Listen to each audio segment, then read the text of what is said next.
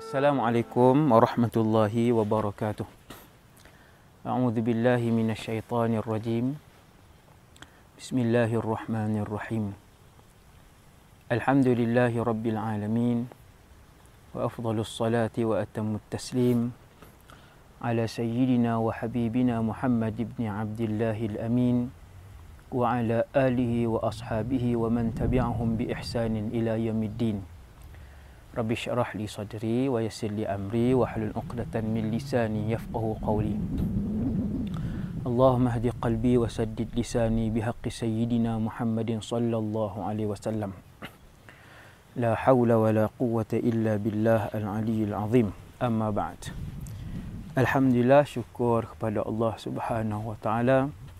Kita memohon kepada Allah untuk sentiasa memberikan hidayah dan inayahnya kepada kita semua yang mendengar dan kepada semua umat Nabi Muhammad sallallahu alaihi wasallam, sehinggalah kita berjaya untuk mendapatkan redha dan syurga Allah Subhanahu wa taala. Muslimin, muslimat, ibu-ibu dan ayah-ayah yang dirahmati Allah Subhanahu wa taala sekalian, kita dalam rakaman part yang ketiga berkaitan dengan mahsyar, dengan tajuk kecilnya iaitulah jenis-jenis kumpulan manusia yang dibangkitkan oleh Allah di mahsyar. Kita dah habis part pertama tentang kejadian-kejadian awal selepas sangkakala yang kedua. Manusia bangkit, jin bangkit, diberikan nyawa semula, tubuh badan semula, binatang pun bangkit menuju ke mahsyar, para malaikat menuju ke mahsyar, syaitan-syaitan menuju ke mahsyar. Hasbunallah wa ni'mal wakil.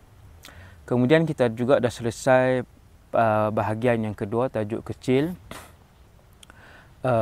yang berkaitan dengan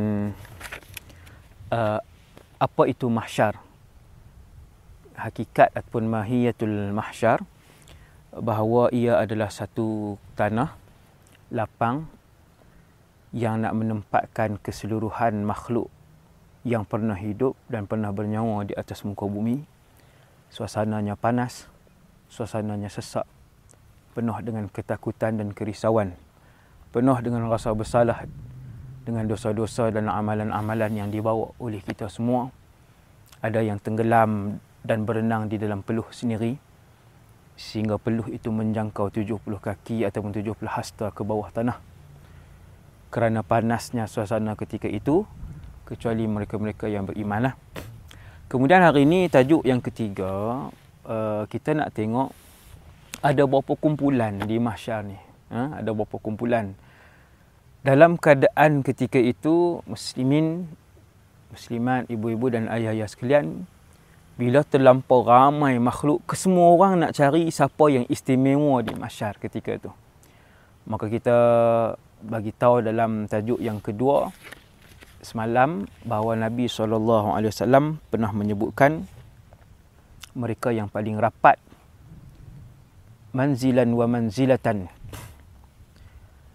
dari segi tempat dan kedudukan, dari segi lokasi dan maqam, dengan Nabi SAW yang hampir adalah mereka yang paling banyak berselawat kepada baginda Rasulullah SAW, di samping mengerjakan amal-amal ibadat dan kewajipan-kewajipan serta tuntutan-tuntutan yang lainlah. Kalau selawat saja, semayang 5 waktu dak, yang tu tidak memberikan apa-apa kebaikanlah kepada orang tersebut. Wallahu alam. Muslimin, muslimat sekalian, dalam suasana yang begitu ramai, begitu panas, begitu sesak, manusia dalam keadaan ketakutan, manusia itu, jin itu ada beberapa kumpulan. Manusia dan jin ni ada beberapa kumpulan jenis mereka. Apa yang pasti, yang pertama sekali untuk tajuk ni ialah tiap-tiap orang akan berada bersama dengan ketua kumpulan masing-masing. No? Setiap orang akan berada dengan ahli kumpulan masing-masing. Maksudnya, kalau dia di kalangan penyair, maka dia akan duduk di belakang penyair ataupun sastrawan. Ada seorang sastrawan ataupun penyair hebat pada zaman jahiliah yang namanya Umru' al-Qais. Maka Nabi pun sebut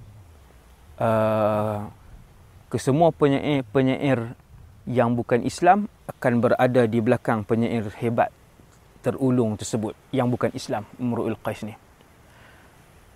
Dan mereka yang mati syahid kesemuanya akan berada di belakang panji yang dibawa oleh Sayyidina Hamzah Ibn Abdul Muttalib, bapa saudara Nabi sallallahu alaihi wasallam yang syahid dalam peperangan Uhud.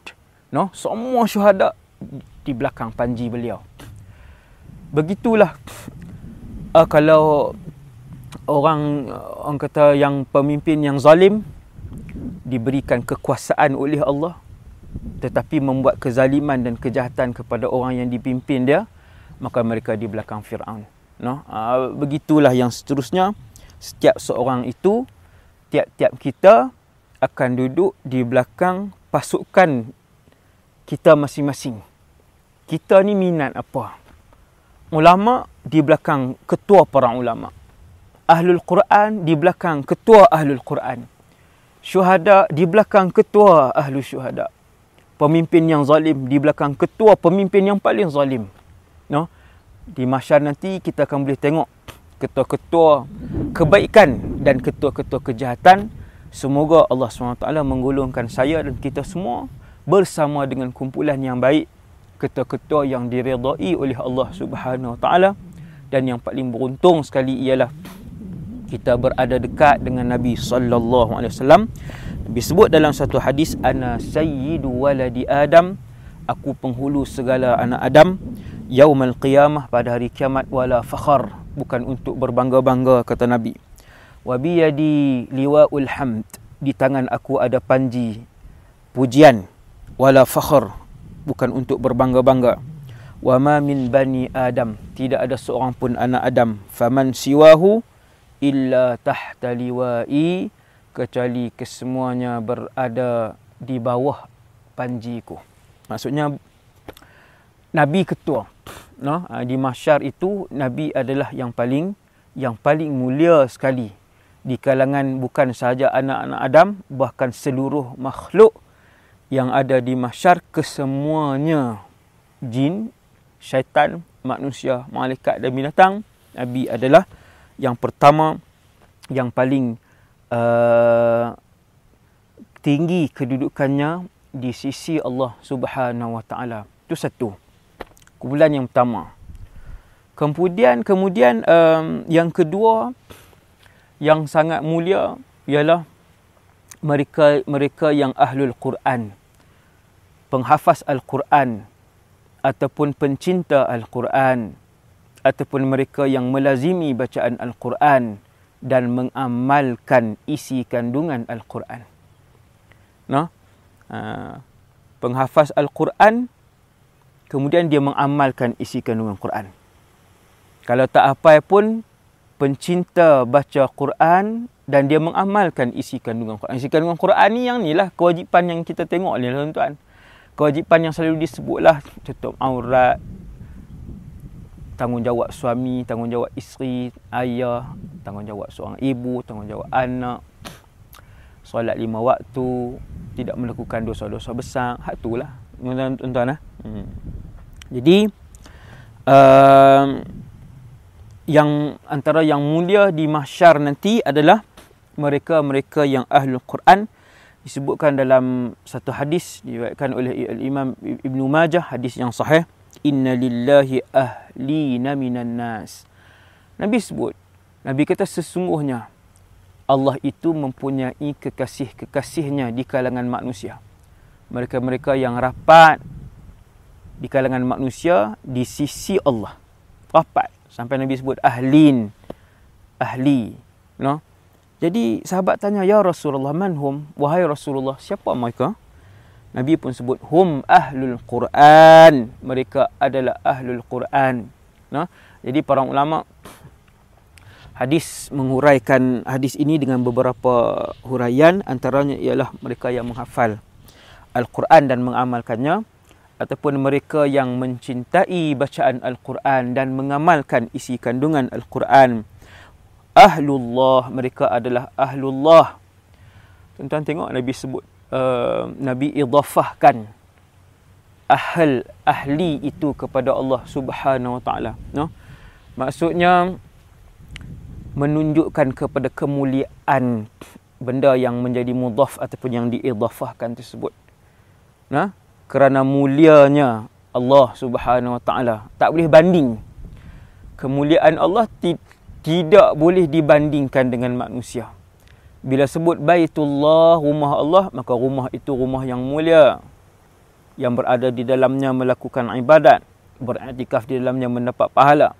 Bila Nabi sebut di kalangan manusia Ahlullah, ahli Allah ataupun kekasih-kekasih Allah, maka mereka tentu sekali cukup mulia.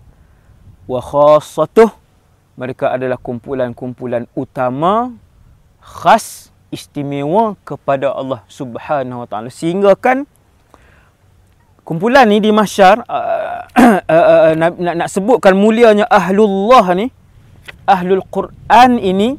Moga kita semua dikurniakan oleh Allah dengan kemuliaan ni. Nabi sebut, apabila seorang Ahlul Quran ataupun Ahlullah dipanggil oleh Allah di Mahsyar untuk ditimbang amal ibadahnya, maka datanglah Al-Quran itu memberikan syafaat dan pertolongan kepadanya. Yang datang itu pula adalah dua surah yang digelar sebagai Az-Zahrawan. Maka Nabi sebut Iqra'uz Zahrawain, lazimilah bacaan dua surah yang paling gemilang dan paling bercahaya, yang paling terang cahayanya di dalam Al-Quran, yang paling gemilang dan besar pahalanya di dalam Al-Quran, ganjarannya dalam Al-Quran. Zahrawan itu adalah Al-Baqarah dan juga Ali Imran. Nah, Zahrawan muthanna kepada Zahra. Zahra ni muannas kepada Azhar. Azhar maksudnya yang paling terang cahayanya. Dua surah ini digelar sebagai Az-Zahrawan. Maka Nabi pun kata Iqra'uz Zahrawain, nah, lazimilah bacaan surah Al-Baqarah dan Ali Imran. Fa innahuma ta'tiyani yaumal qiyamah.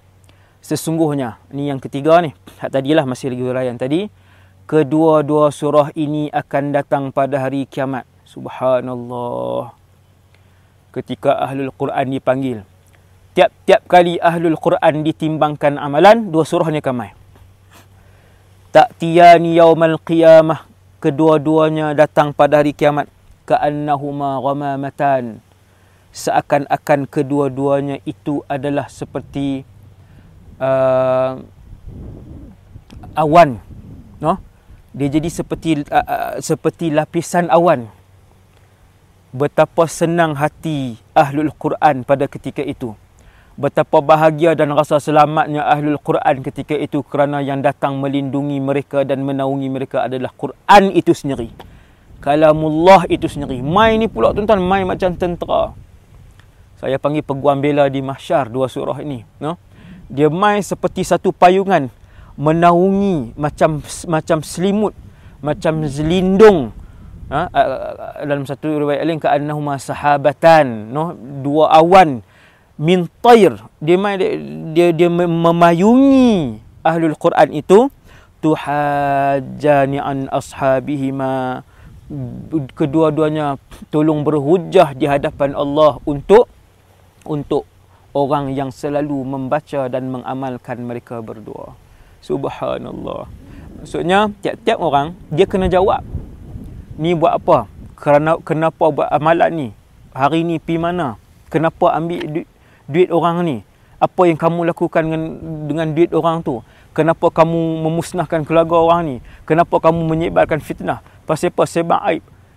Soalan, wallahu alam, berapa juta soalan kita nak jawab dengan amalan-amalan kita. Kata para ulama ketika menghuraikan hadis ini, Ahlul Quran mereka akan dihujahkan oleh Baqarah dan Ali Imran dengan Allah, tanpa mereka perlu untuk bercakap, tanpa mereka perlu Ahlul Quran itu untuk menjawab walaupun satu soalan. Subhanallah. Itu yang ketiga. Nombor 4, kumpulan baik, kumpulan golongan di Mahsyar yang keempat ni, suasana di Mahsyar yang keempat ialah satu hadis yang sangat masyhur yang disebutkan oleh Nabi SAW, sab'atun, 7 golongan, yudhilluhumullahu yawma la dhilla illa dhilluh, yang akan dinaungi oleh Allah Subhanahu wa taala pada hari di mana hari itu tiada naungan melainkan naungan Allah. Tuan, ketika berada di padang yang luas, tuan boleh tengok ni di belah kiri saya ni, Yan Kedah ni lah, no? Kawasan yang luas ni boleh tengok luas mata memandang, nah. Yang ni mungkin boleh memuatkan, kalau berdiri sepanjang sini mungkin boleh memuatkan dalam 10 juta orang, 20 juta orang, no? Di kawasan yang luas ni, no? Baru 20 juta orang mungkin, dalam kawasan yang luas ni. Maka tuan-tuan boleh bayangkan yang nak menghimpunkan ratusan bilion, jutaan bilion ataupun jutaan trilion makhluk Allah Subhanahu Wa Taala, masing-masing mengharapkan pertolongan, naungan daripada pemilik mahsyar, naungan daripada pencipta alam, naungan daripada pencipta segala makhluk, iaitulah naungan Allah Subhanahu Wa Taala. Bila Nabi sebut kata ada 7 kumpulan yang akan dinaungi oleh Allah, maka kita perhatilah satu persatu daripada kumpulan ni yang disebutkan oleh Rasulullah sallallahu alaihi wasallam. Yang pertama sekali, saya tak hurai yang ni. Kalau saya hurai yang ni jadi tajuk ceramah, kan, hak 7 ni jadi tajuk ceramah. Tapi tuan-tuan cuba tengok, ada beberapa kumpulan yang diulang-ulang oleh Allah Subhanahu Wa Taala. Nah, ada beberapa kumpulan dalam golongan yang dinaungi mulia di mahsyar pun dia disebut, dan dalam kumpulan yang sangat dimurkai oleh Allah pun mereka disebut. Siapa kumpulan ni? Tuan-tuan boleh tengok dalam boleh dengar dalam ceramah ni. Kumpulan-kumpulan ni lah, ada beberapa kumpulan yang disebutkan oleh Allah Subhanahu Wa Taala. Yang pertama sekali ialah Imamul Adil, no? Ia yang berada di bawah naungan Allah ni, Imam Adil, pemimpin yang adil. Hati-hati pemimpin, daripada sebesar-besar pemimpin sampai sekecil-kecil pemimpin. Kamu Sultan, kamu yang di-Pertuan Agong, kamu Perdana Menteri, kamu Presiden, kamu Menteri Besar, kamu Ahli Dewan Undangan Negeri, kamu siapa sahaja, kamu tertakluk di bawah hadis ini dan terkait di bawah keistimewaan yang dijanjikan oleh Allah untuk menggunakan kekuasaan dan kesempatan yang diberikan oleh Allah untuk menjalankan syariat Allah, untuk memastikan manusia hidup dalam keadaan diredai oleh Allah Subhanahu Wa Taala dengan kekuasaan yang dipinjamkan oleh Allah Subhanahu Wa Taala kepada kamu. Sekiranya seseorang pemimpin mampu untuk melakukan tanggungjawab dia sebagai pemimpin, memakmurkan kehidupan rakyat dia, memakmurkan kehidupan ummah Islam ataupun tidak Islam, maka Allah Subhanahu Wa Taala akan menaungi pemimpin tersebut. Hati-hati pemimpin, nama kalian juga disebutkan ketika mana dihuraikan oleh baginda Rasulullah sallallahu alaihi wasallam 3 kumpulan yang takkan dipandang oleh Allah pada hari kiamat. Yang ini sekali kita baca. Antaranya ialah imamun kadzab, pemimpin-pemimpin yang penipu. Nah, dua-dua keadaan disebutkan kaitan dengan pemimpin ni. Nah, kedua-dua keadaan disebutkan. Saya tak urai panjang. Itu yang pertama. Susah nak jadi pemimpin yang adil, sangat susah. Sebab itu Allah menjanjikan melalui lisan Nabi Muhammad sallallahu alaihi wasallam bahawa ketika mana seorang pemimpin mampu melakukan keadilan, mampu untuk amanah dalam menjalankan tanggungjawab dan kuasa yang dia pegang, maka ketika itu Allah Subhanahu Wa Taala menaungi beliau, pemimpin yang adil tersebut di mahsyar. Yang kedua, syabun nasya'a fi ibadatillah, pemuda-pemuda yang membesar dalam beribadah kepada Allah Subhanahu Wa Taala. Pemuda ni satu fasa kehidupan yang paling sukar apabila dia terpaksa berdepan dengan tuntutan nafsu yang bergelora, tuntutan kesemualah, dia sihat, dia berjalan banyak, kekuatan tubuh badan, kekuatan fizikal dia, cergas, tenaga banyak. Jadi pemuda ni satu tempoh dan satu fasa kehidupan yang paling mencabar, yang paling bergelora syahwatnya, dan mereka yang menghabiskan masa muda mereka untuk beribadat kepada Allah. Bukan bermaksud kerja lain tak buat. Kerja lain macam biasalah, yang kerja-kerja, yang belajar-belajar, yang berniaga-berniaga. Tetapi mereka mampu untuk menjaga masa muda mereka dalam keadaan ketaatan kepada Allah. Maka kumpulan ini kumpulan yang akan berada di bawah naungan Allah di mahsyar, hak tujuh kumpulan tadi. Yang ketiga, warajulun zakarallah fi khalwatin fafadat aynah. Nombor tiga, lelaki yang memuja Allah, berzikir kepada Allah ketika mana berseorangan, lalu berlinangan dan mengalirlah air matanya kerana merindui Allah, kerana takutkan azab Allah, kerana mengharapkan redha pengampunan Allah Subhanahu wa taala. Ni lelaki, tapi duduk seorang, bukan waktu rakaman, bukan duduk dalam radio, bukan dalam TV, di hadapan orang ramai apa semua ni. Maksudnya yang paling tinggi ialah ketika mana satu orang itu takut kepada azab Allah, seseorang itu seorang diri merindui Allah, seseorang itu ingin kembali kepada Allah, berzikir kepada Allah seorang diri sehingga mengalirkan air matanya, fafadat aynah. Maka lelaki itu antara kumpulan yang dinaungi oleh Allah Subhanahu wa taala. Wa rajulun qalbuhu mu'allaqun fil masajid. Nombor 4 ialah laki-laki yang dia ni tengok masjid je dia suka. Noh, tengok masjid dia suka. Tuan-tuan, ada di kalangan masyarakat sangat merindui masjid. Tak boleh tak pergi masjid, tak boleh. Hati dia resah, hati dia sedih, gundah gulana. Dia rasa tak tenteram bila tak pergi ke masjid. Bila pergi masjid, itulah shopping mall bagi dia. Bila pergi masjid, itulah kolam renang bagi dia. Bila pergi masjid, itulah syurga dia. Dia merindui masjid, rumah Allah. Atas dunia ni, atas dunia ni nak cerita ni, hak Nabi sebut ni.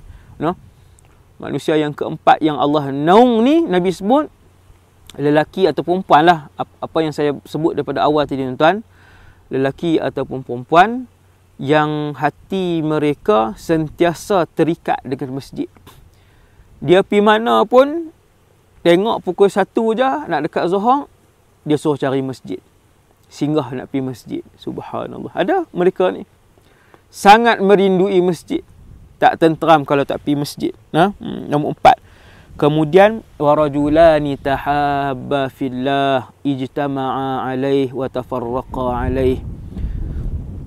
Dua lelaki berkasih sayang kerana Allah, dua wanita berkasih sayang kerana Allah, berimpun kerana Allah, berpisah kerana Allah. Maksudnya dua orang walaupun bukan adik-beradik, saudara se-Islam, dia sayang kawan dia kerana Allah. No? Bertemu kerana Allah, berpisah pun kerana Allah. Pasal apa rapat dengan orang tu? Bukan sebab harta orang tu, bukan sebab orang tu masyhur, bukan sebab orang tu duit banyak, tetapi disebabkan orang itu sentiasa mengingatkan dia kepada Allah. Nah, okey. Lepas tu yang kelima, warajulun da'athum ra'atin dhatu mansibin wa jamal 'alaiha faqala inni akhafullah. Lelaki yang digoda oleh satu orang perempuan yang cantik dan kaya untuk berzina dengan perempuan tu. Dah cantik, kaya pula, duduk dengan perempuan tu, mereka berdua saja dalam bilik, perempuan tu ajak berzina. Maka lelaki tu sebut, inni akhafullah, aku takutkan Allah. No? Maka lelaki ini akan dinaungi oleh Allah di mahsyar. Kemudian yang ketujuh,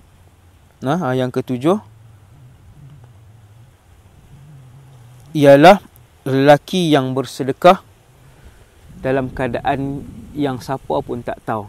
Nabi sebut dalam hadis, tasaddaqa bi sadaqatin fa akhfaha. Dia bersedekah dan dia sembunyikan. Hatta la ta'lama yaminuhu, hatta la ta'lama shimaluhu, sehingga kan tangan kirinya tidak tahu ma sana'at yaminuh, apa yang dilakukan oleh tangan kanannya. Ayat ni dia nak kias kepada seseorang lelaki ataupun perempuan. Tiap-tiap kali sedekah, tak ada siapa yang tahu akan sedekah yang dia lakukan. Maksudnya dia tak menunjuk-nunjuk dengan ibadah sedekah yang dia lakukan.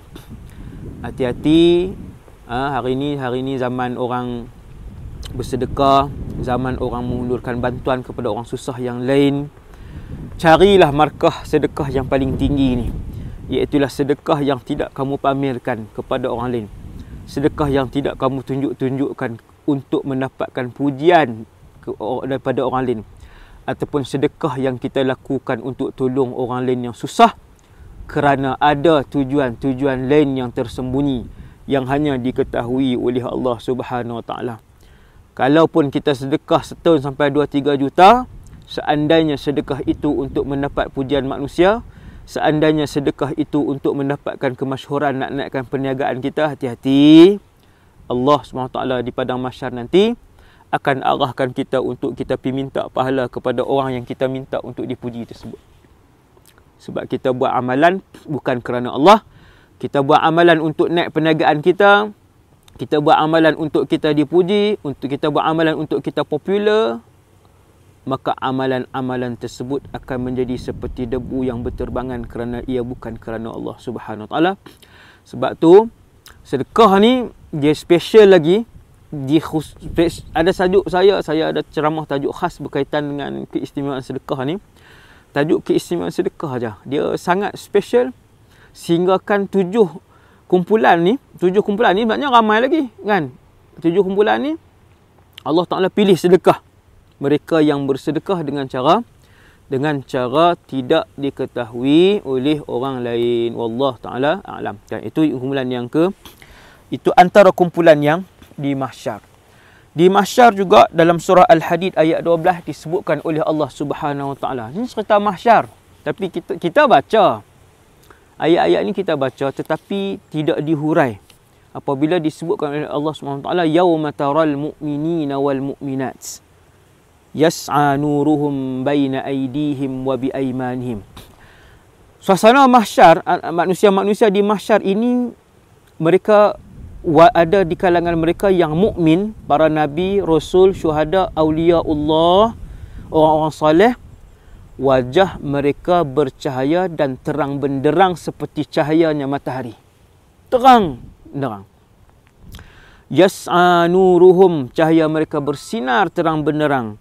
Baina aydihim wa bi aymanihim, di antara di depan mereka dan di kanan mereka. Kemudian Nabi sebut, para ulama tafsir sebut ketika mentafsirkan ayat 12 daripada surah Al-Hadid ini, ada di kalangan mereka yang pertamanya cahaya merekanya bersinar terang benderang seperti cahaya matahari. Ada di kalangan mereka cahaya bercahaya. Ada cahaya tetapi malap. Subhanallah. Sesuai dengan amalan dia yang tak banyak. Dia Islam tapi amalan tak banyak. Quran jarang baca, semayang pun kat rumah aja. Hak lelaki-lelaki ni tak berjemaah di masjid tapi semayang. Sedekah Jumaat. Jumaat pun duit hijau dengan biru aja. Duit lain tak pernah. Sikit-sikit ya. Cahayanya malap. No, hasbunallah wa ni'mal wakil. Ada orang tak bercahaya. No, tak bercahaya langsung. Malap terus. Ada orang kebiru-biruan muka mereka seperti yang saya bacakan. No, Allah sebut yauma yunfakhu fis-sur wa nahsyurul mujrimina yauma idzin zurqa yatakhafatuna bainahum illa bithum illa 'ashra. Setelah ditiupkan sangkakala, kami menghimpunkan pesalah-pesalah, kata Allah, yauma idzin zurqa, pada hari itu dalam keadaan kulit-kulit mereka, wajah mereka dengan biru kemuraman. Kebiruan dan kemuraman. Yatakhafatuna bainahum, kumpulan ni dah yang duk bisik sama mereka ni, illa bithum illa ashra. Berapa lama dulu kita hidup di dunia? Maka menjawab kawan yang di sebelah tu, ish, ada kot 10 hari. Itu cara terjemah orang Kedah lah, tuan-tuan lah. Terjemahan makna huraian dia kan, illa bistum illa ashra. Dia kata 10 hari ikut. Kita tak fokus tentang 10 hari tu. Kita dah hurai dalam part yang pertama tu. Yang ni kita nak sebut wajah yang kebiru-biruan. Wajah yang kebiru-biruan. Tuan-tuan, pastikan mohon dengan Allah Subhanahu Wa Taala supaya Allah Taala bangkitkan kita di kalangan mereka yang bersinar terang benderang cahayanya. Bermaksud ketika itu kita adalah kumpulan yang dirahmati dan diredai insya-Allah oleh Allah Subhanahu Wa Taala. No? Yang seterusnya kita nak tengok pula kumpulan-kumpulan yang tadi ni. Saya lupa sebut satu, orang yang mati syahid, mereka akan berada di belakang ketua para syuhada Sayyidina Hamzah Ibn Abdul Muttalib, dibangkitkan di belakang panji yang dibawa. Wa jarhuhu yath'ab, luka-luka mereka masih lagi mengalirkan darah. Al-launu launud dami, warna darah itu seperti darah. Tuan-tuan tengok di dunia. Warrihu rihul misk, kata Rasulullah sallallahu alaihi wasallam, akan tetapi bau darah itu kesemuanya seperti bau kasturi. Berwangilah Nabi nak sebut. Nama-nama hari ni tak ada lah kan, tapi bau wangi. Darah itu masih mengalir para syuhada. Itu yang kata di mahsyar ni semua bangkit dalam keadaan kematian mereka. Noh, yang mati mabuk bangkit mabuk. Yang mati mengerjakan umrah haji bangkit dalam keadaan mulabbian, labbaik Allahumma labbaik dan sebagainya itulah. Entahlah. Kemudian kita nak tengok kumpulan yang orang kata apa, yang hina di mahsyar, kumpulan-kumpulan yang hina, wal iazubillah, ketika mana Sayyidina Muaz bin Jabal berjumpa dengan Rasulullah sallallahu alaihi wasallam. Sayyidina Muaz pun tanya, "Ya Rasulullah, apa maksud ayat ni? A'udzubillahi minasyaitanir rajim. Yauma yunfakhu fis-sur fatatuna afwaja." Hari itu ketika mana ditiupkan sangkakala, selepas ditiupkan sangkakala, fatatuna afwaja, kalian akan datang berbondong-bondong. Maka Nabi pun mula bergenang matanya. Merah kedua-dua mata Nabi sallallahu alaihi wasallam, kata Sayyidina Muaz, lalu mengalir air mata Nabi. Nabi kata, "Wahai Muaz, kamu bertanyakan satu soalan yang berat.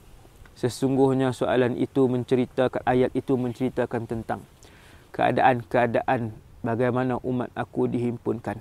Ada di kalangan mereka yang wajahnya bercahaya terang benderang. Ada di kalangan mereka yang cahayanya malap. Ada yang berhimpun di mahsyar datang dalam keadaan rupa paras kera, beruk. Ada yang di kalangan mereka didatangkan oleh Allah dalam rupa paras babi. Ada di kalangan mereka," tuan-tuan dengar ah, tengok ah, berimai di mahsyar muka babi. Hasbunallah wa ni'mal wakil. Datang di mahsyar kaki-kaki orang, badan-badan manusia, muka-muka kera. Kumpulan yang keempat, Nabi kata, ada yang datang dalam keadaan sudah buta, bisu. Sudah bisu, pekak. Tiga-tiga sifat ni bukan asingan, duduk kat dia semua. Jadi seperti orang yang tidak berakal, kata para muhaddis. Buta, bisu, pekak. Allah sebut dalam surah Al-Isra ayat 96. Hadis pun ada, Quran pun ada. Wa nahsyuruhum yaumal qiyamah. Kami, kata Allah, yang menghimpunkan mereka hari kiamat. Ala wujuhihim. Yang ni sifat kepada lelaki yang sama, kumpulan yang sama. Kaki naik atas, kepala di bawah. Umyan wa bukman wa summa. Buta, bisu, pekak. Ma'wahum jahannam. Confirm semua ni ahli neraka. Confirm ni Allah SWT yang sebut, no? Dan dalam hadis ni pun Nabi sebut buta itu untuk sifat kumpulan yang sama, bisu, pekak, kaki di atas seperti orang yang gila. Nas'alullah as-salamah. Yang ni antara kumpulan-kumpulan tercelaka yang dihimpunkan di mahsyar. Mereka-mereka yang mendustakan kalimah Allah, yang mendustakan ajaran-ajaran Allah. Dah tak Islam, lawan pula Islam. Ini, lawan pula Islam, no? Berperang dengan Islam, mendustakan Islam, memburukkan Islam. Kumpulan ni, walaiyazubillah. Dana. Kemudian kata Nabi, di mahsyar nanti kalian akan tengok ada jenis manusia lidah dia panjang, duk gigit lidah sendiri yang menjulur sehingga ke lidah, ke dada. Lidah ni menjulur sampai ke dada, kumpulan ni duk gigit lidah sendiri. Siapa kumpulan ni? Mereka melakukan dosa-dosa, antaranya disebutkan oleh para ulama yang menghuraikan hadis ni, para ialah ulama-ulama yang bercakap tak serupa bikin. Nas'alullah as-salamah. Dia bercakap tapi dia sendiri tak buat nasihat kepada apa yang dia cakap tu, no? Hasbunallah wa ni'mal wakil, no? Kemudian Nabi kata ada kumpulan di mahsyar yang baunya lebih busuk daripada bangkai. Busuk kumpulan ni, muka biasa, badan biasa, kaki biasa, berjalan biasa, tapi busuk. Busuk depa sehingga dijauhi oleh penduduk mahsyar lain. Hak kumpulan-kumpulan lain pula menjauhkan diri daripada hak kumpulan ni. Sebab apa? Terlalu busuk, lebih busuk daripada bangkai. Dan kumpulan yang terakhir Nabi sebut ada yang memotong tangan dan kaki sendiri, no? Hak ni hak geng bunuh diri, no? Antaranya lah. Yang mana yang geng bunuh diri ni bangkit di mahsyar, kadang membunuh diri dah. Sepanjang berdiri di mahsyar sampailah nama dia dipanggil oleh Allah Subhanahu Wa Taala, no? Jadi pakat-pakat berjagalah, pakat-pakat berjaga kita semua, no? Dan yang terakhir sekali, kumpulan tu banyaklah tu kumpulan saya sebut tu, untuk sama-sama kita muhasabah, sama-sama kita melakukan persiapan. Kumpulan yang terakhir sekali ialah hadis yang saya bacakan tadi, thalathatun la yukallimuhumullahu yaumal qiyamah. Ada tiga kumpulan Allah tidak akan bercakap kepada mereka. Wala yuzakihim, Allah tidak akan mengampun dan membersihkan mereka. Wala yanzuru ilaihim, Allah tidak akan memandang mereka. Walahum azabun alim, mereka akan disiksa dengan azab yang pedih. Maksud tak pandang, tak cakap, tak rahmat, Allah tak ampun kumpulan ni. Tuan-tuan bayang manusia dan kumpulan-kumpulan yang tak ada rayuan.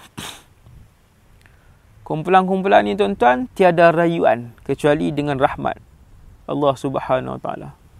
Subhanallah. Tiga kumpulan ni tak ada rayuan. Yang pertama syaikhin zanin ataupun syaikhun zanin. Orang tua yang berzina. Tua, umur 60 lebih, 70 lebih, berzina lagi. Berzina lagi. Hasbunallah wa ni'mal wakil. Lepas tu ustaz, remaja yang berzina tak apa, tak boleh, zina tetap haram. Zina tetap dosa besar. Siapa pun yang buat tetap mendapat kemurkaan Allah. Lebih-lebih parah lagi, lebih mendapat kemurkaan Allah, sudah tua berzina. Laki saja kau ustaz, sama perempuan pun. Perempuan tua berzina lagi, lelaki tua berzina lagi. Dalam masyarakat hari ini apa kes yang tak ada? Umur 60 lebih berzina dengan orang perempuan lain.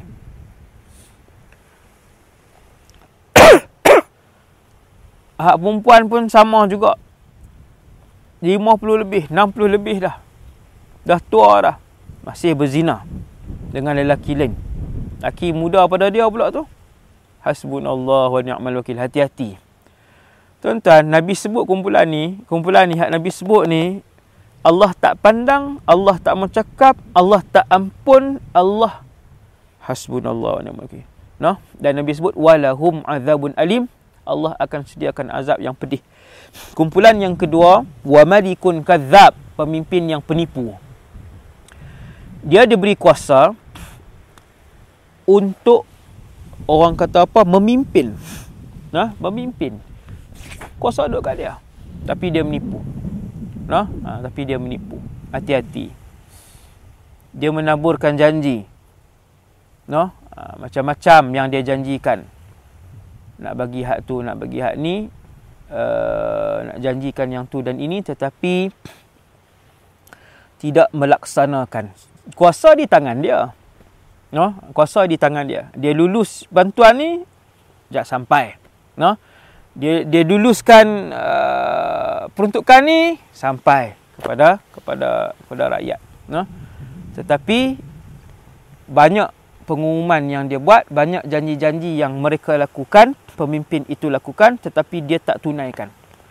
Yang tunai, alhamdulillah, pemimpin yang tunaikan apa yang dia janji, alhamdulillah, no? Dia akan masuk di bawah naungan Allah, imamun adil, pemimpin yang adil, yang amanah, yang tunaikan janji dia. Ni yang disebutkan oleh Rasulullah ni, malikun kadzab, penipu, sehingga membuatkan rakyat ataupun orang yang dipimpin ni tak percaya pada orang tu, pemimpin tersebut. Yang ketiganya, mereka yang dimurkai oleh Allah, sangat-sangat dimarah oleh Allah Subhanahu Wa Taala, ailun mustakbir, iaitulah orang miskin yang takabur, no? Orang miskin yang takabur. Takabur ni siapa-siapa pun takabur, tak layak untuk masuk syurga. Lebih-lebih parah lagi ialah bongkak itu datang daripada orang yang susah, orang miskin. Yang tu lagi Allah Ta'ala murka, no? Dia selalu yang nak belagak ni, yang nak belagak ni selalu siapa dia? Takkan orang miskin dia nak belagak dengan apa, no? Yang nak belagak, yang nak takabur ni selalunya bila diberikan kemewahan oleh Allah, diberikan kelebihan harta oleh Allah Subhanahu Wa Ta'ala, ataupun diberikan kemasyhuran, ataupun diberikan pangkat yang tinggi.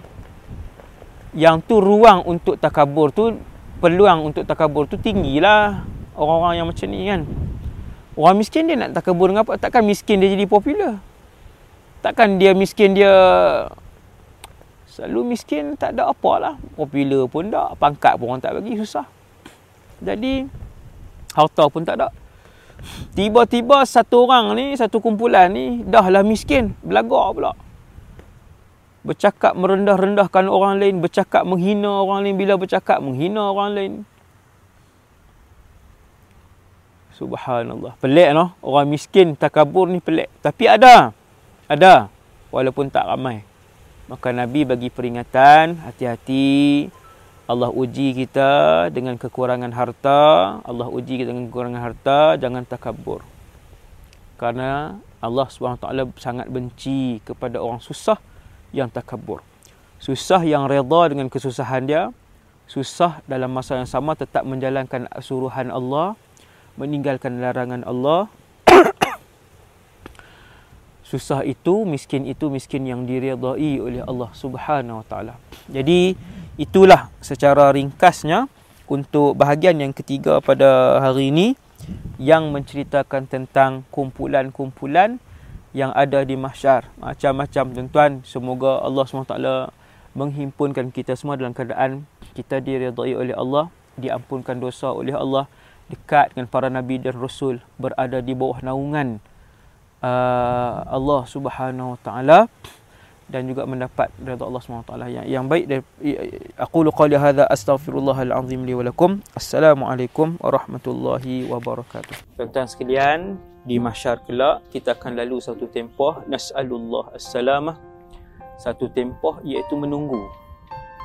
Tempoh menunggu inilah yang bila terlalu panjang sehingga membuatkan sebahagian ahli neraka minta campak kami masuklah neraka pun tak apalah, wahai Allah, tak tahanlah.